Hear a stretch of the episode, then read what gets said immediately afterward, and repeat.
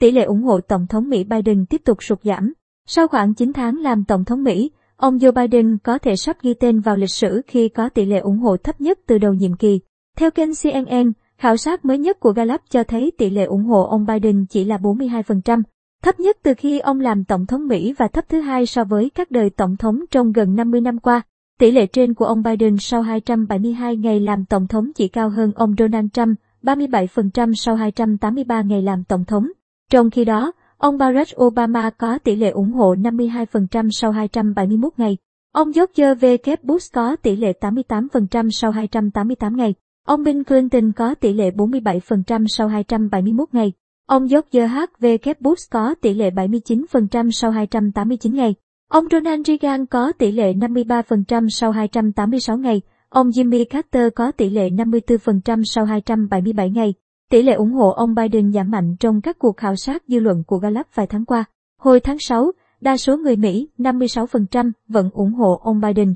Con số này bắt đầu giảm vào cuối mùa hè, từ 49% hồi tháng 8 xuống 43% hồi tháng 9 và ở mức thấp đó trong phần lớn mùa thu. Lý do khiến tỷ lệ ủng hộ ông Biden thấp gồm cuộc rút quân hỗn loạn khỏi Afghanistan, số ca mắc COVID-19 bùng mạnh do biến thể Delta.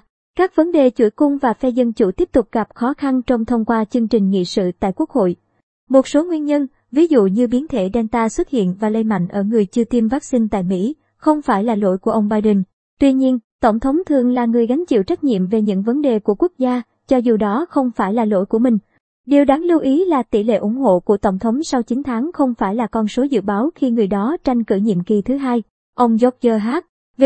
Bush đã không tái đắc cử dù có tỷ lệ ủng hộ 70% sau 280 ngày.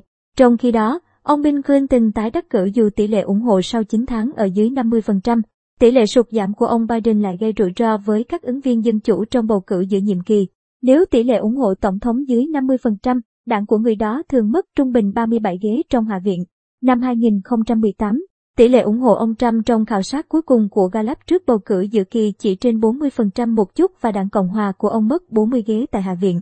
Năm 2010, tỷ lệ ủng hộ ông Obama giảm xuống 45% và phe Dân Chủ mất 63 ghế trong Hạ viện.